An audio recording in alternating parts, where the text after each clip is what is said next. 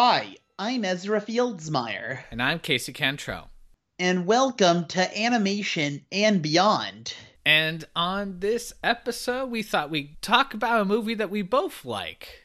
And that movie, of course, is the Lego movie. Yep, we're going to talk about that movie, the franchise, and the sequels and spin offs and other things it got. Right. It's so far. I know the Lego movie has one direct sequel, and then I think it had two spin offs. Is that correct? Yes, and also a spin off TV show as well, and some other things.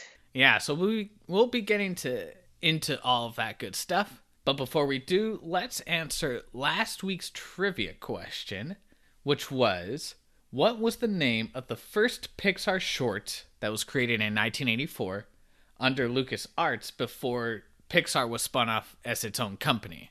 The answer is The Adventures of Andre and Wally B.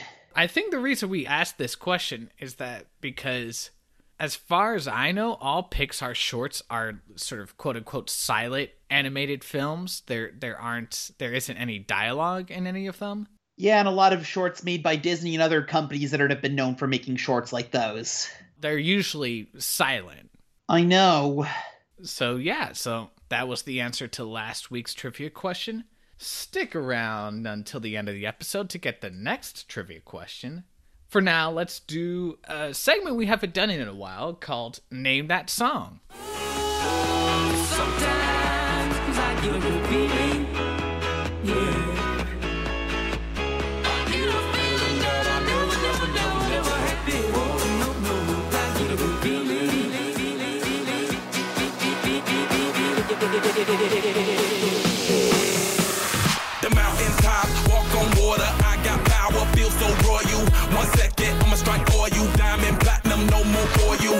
Adrenaline, never giving in. Giving up's not an option, gotta get it in. Witness, I got the heart of 20 men. No fear, go to sleep in the lion's den. That glow, that spark, that crown. You This song called, which is a rap song, a hip hop song by Flo Rida, called "A Good Feeling," was originally released in 2011.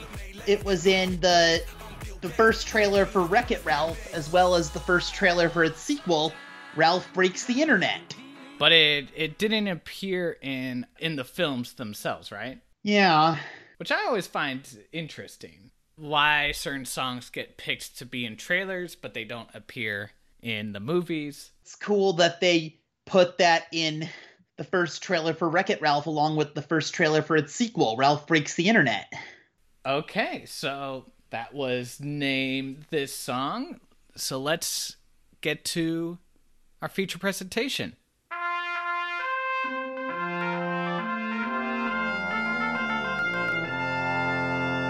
So the Lego movie came out in 2014 and Yes. it was a very unique film and a very successful film.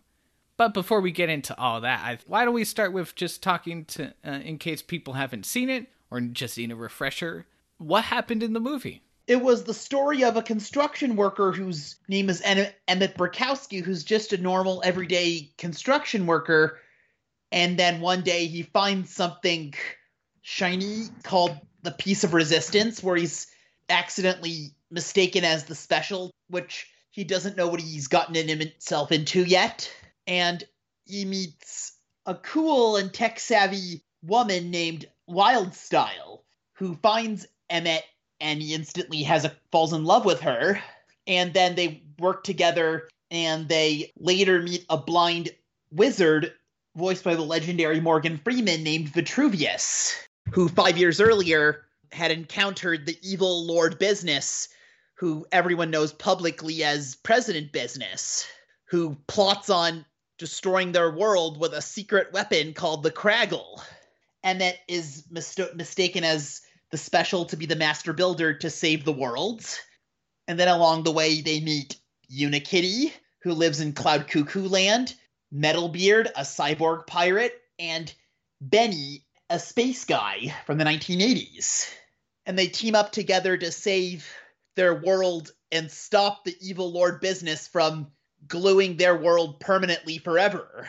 These characters are on a mission to try to stop him and save their Lego world. And then later in the film, you know, spoiler alert if you haven't seen it, the twist is that all these Legos are actually real life Legos that are being played with this father and son, where the father is a very strict businessman, and it played by Will Ferrell, and he he's the sort of role model for the evil businessman in this movie, and his whole thing is not being creative of like sticking to the instructions and he actually comes in with the super glue and super glues all these legos together basically preventing them from being disassembled and reassembled in fun unique ways while the son he just wants to have fun. That was an interesting plot twist we did not see coming. so how does the film resolve itself? Emmett, with all of his strength and courage, later proves he is the one to save the world, which at first he was a no one, he was an outcast because because nobody thought he would be the one to save the world, but eventually later he proved he is the special and can work hard enough to become a master builder.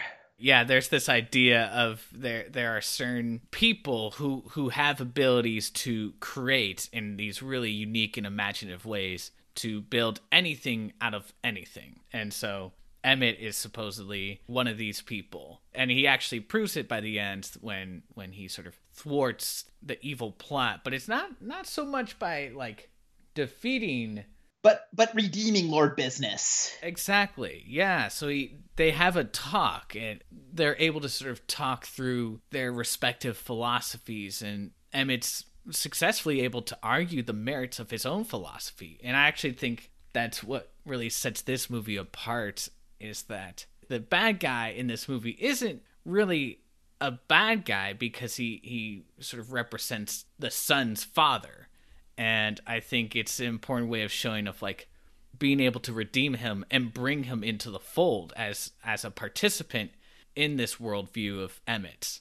So I thought I thought that was really cool that like it sort of subverted your expectations Yeah. in in this really wholesome way that really showed the value of like letting your imagination run wild. I know, I know. That's what the whole message was. But I remember a lot of some running gags in the film, like the popular hit song that Emmett really likes called Everything is Awesome. Everything is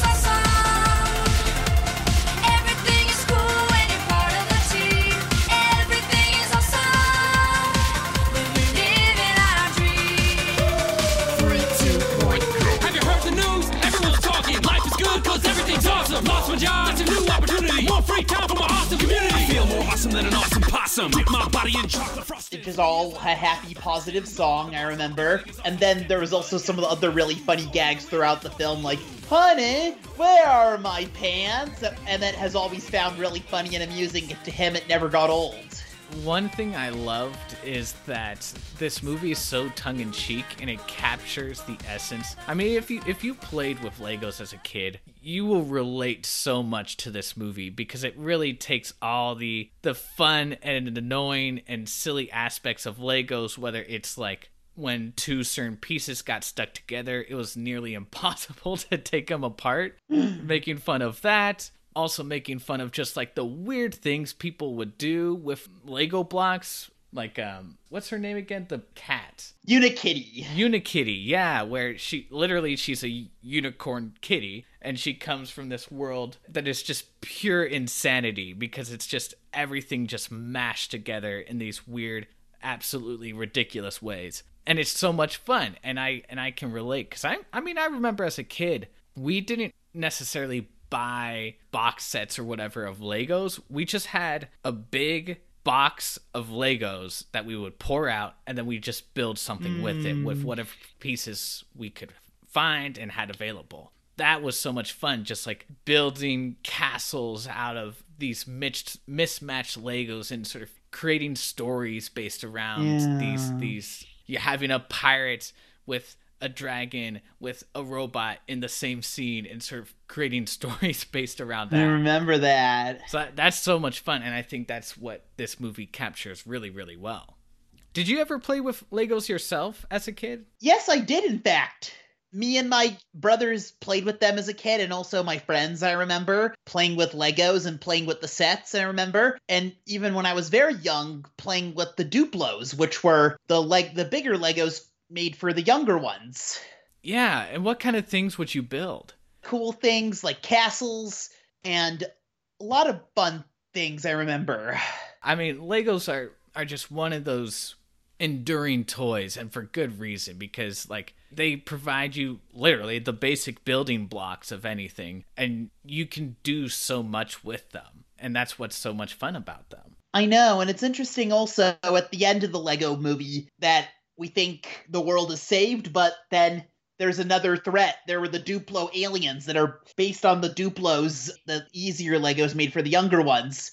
Yeah, because the son's younger sister gets involved at the end, so it's like it's it's like sequel baiting, but it's it's a funny admission that like you kind of like build this world for yourself, but then any other person coming in kind of disrupts it in some fashion, and that's the fun part too, is that you're always constantly being challenged and remaking the rules as you go. I know, and that was the happening at the end. Here we go again, leading to a sequel similar to what the Pixar's The Incredibles had. Yeah, and I think there there are fun moments like that too because throughout most of this movie, Emmett is does everything sort of by the rules. And one of the problems is that he's not very imaginative at first. So he has this idea, I, I think, of building like a bunk bed couch. And um, like it's everyone dismisses it. Everyone thinks it's silly and dumb, which I mean it is. But he's actually able to build that, and and they use that during like their lowest point to like save themselves. And so it's like I guess that's what I I like about this film is that one of the messages it sends is that there is no wrong way to play. Even if you want to do a sort of by the rules, matter of fact building, you want to follow the instructions to a T, that's fine. There's nothing wrong with that. Same way if if you want to completely throw the instructions out and just build it yourself. The film treats each side as equally valid and as equally fun. So what what were some other favorite moments for you from this film? Also liked there was Benny the space guy, I remember, voiced by Charlie Day, and he was he wanted to build a spaceship. And then when he finally builds a spaceship, he keeps screaming, Spaceship, spaceship, spaceship! uh-huh. I remember his best friend was Metalbeard, the the cyborg pirate. Yeah, he was great. Yeah, I agree.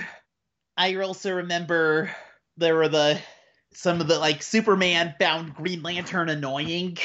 Green Lantern seemed to drive Superman crazy. Or when Batman says to the Batmobile, but then Lord Business's robot blows it up and says, "Dang it!" And then Wonder Woman says to the Invisible Jet, but then Lord Business's robot blows it up too, and then she says, "Dang it!" This film it's always having fun even even in in its most serious moments it's always having fun. Yeah, I know, and I'm sure in many ways the main character Emmett may have had many inspirations from Woody from Toy Story. Oh, that's an interesting point. Can expand on that. How how do you see those two as as similar? They later prove to be heroes because they're no ones at first. And I find Wildstyle, whose real name is Lucy, like Jesse, and I find Benny, the space guy, like Buzz Lightyear.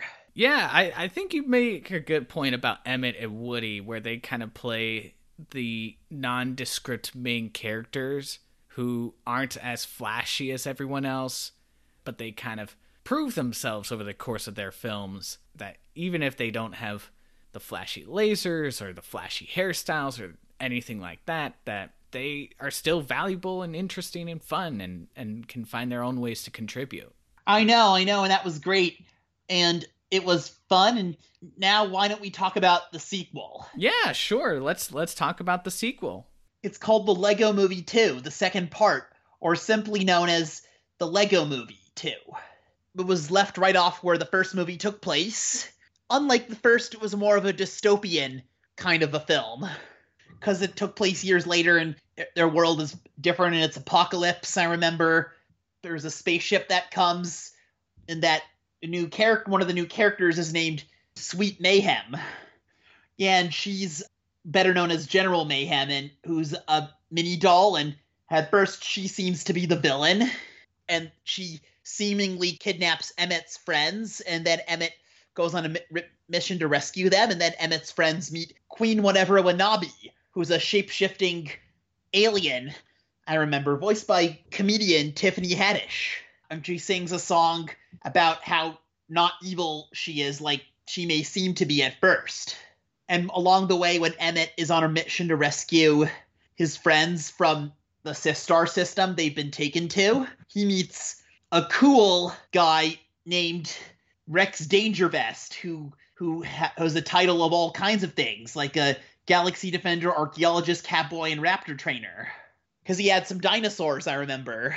So they have this sort of apocalyptic event, right? And the aliens fighting the characters we know from the first movie. So how how does it reconcile in the end? Well, later Emmett teams up to save his friends, but then there was another surprising plot twist. Sweet Mayhem was not evil, but she was trying to help them. But then, and Queen Watevra Wa'Nabi was actually turned out just like the song she sang earlier. She was not actually bad.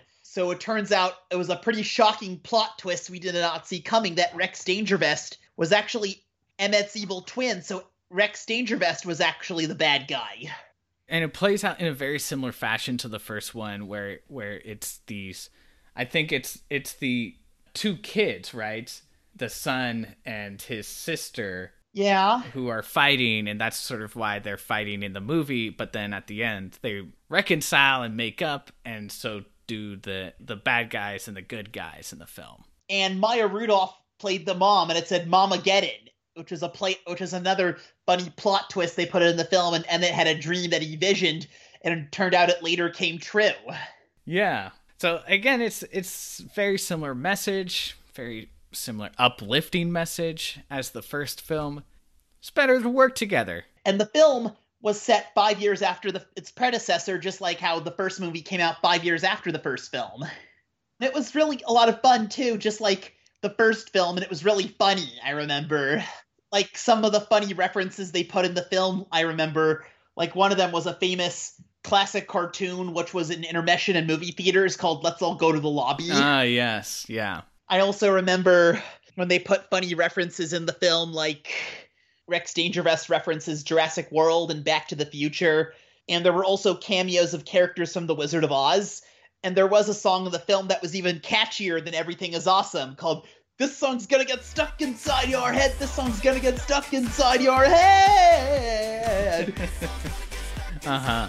It's a fun film, just like the first one. It, I don't think it was quite as, as successful, but still great stuff. I know not as successful critically or financially as the first, but still really funny and clever like the first movie. But that's not all. There have been a couple spin-offs to it, as well as a TV show and and a 4D experience, I think at some theme parks. Yeah, let's talk about those briefly. So there's um The Lego Batman movie. Lego Batman movie based on Will Arnett's version of Batman, and and he had a great song in the first movie. This is real music. Dark, brooding, important, groundbreaking. Check out the lyrics. Darkness. No parents. I remember that, yeah. That Batman film was non-canon to the overall story, but it broke the fourth wall and referenced basically the other things of the Batman media franchise. Like the original show with Adam West. Yeah, so that's a lot of fun, a lot of references, good stuff. And then Ninjago, which was based on the Ninjago TV show and franchise, and the line of toys, which are special kind of ninjas, and the main character was Lloyd Garmadon, who was an outcast and had to prove he can be a be a ninja. And that one starred ja- Jackie Chan. And then there's also been a 4D film called The Lego Movie 4D: A New Adventure. Set it was set after the events of the first film and before the events of the sequel, and it's in Legoland, Florida. And then there's Unikitty, which is a spin-off TV show, which is on Cartoon Network, but it's not animated with Legos. It's it's flash animated, but it, there are however Lego sets for that show. And this is all based on the success of the first film that it was just so hugely popular that it led to this boom of other uh, films and, and shows just based on this franchise. And yeah, I mean, there's a reason why it's one of our favorites for sure. I mean, it's so much fun. The first film's directed by Phil Lord and Chris Miller, who directed Cloudy with a Chance of Meatballs, the Academy Award winning Spider Man Into the Spider Verse, and a new film called Connected. Yeah, Lord and Miller, they're they're the best tag team duo really right now, and I think in in animated filmmaking. So it's it'll be cool to see what they come up with next. I know, yeah. I really liked these movies. They were fun and colorful and really cool and unique the way they were animated. Definitely worth a watch. So if you haven't seen them, or if you haven't seen them in a while, check them out. They definitely stand up.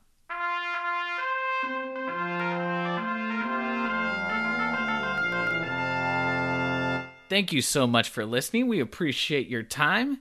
If you like what we do, consider supporting us on patreon.com at patreon.com slash animation and beyond. Patrons get access to exclusive content, so be sure to check it out. In the meantime, we have a trivia question from Ezra.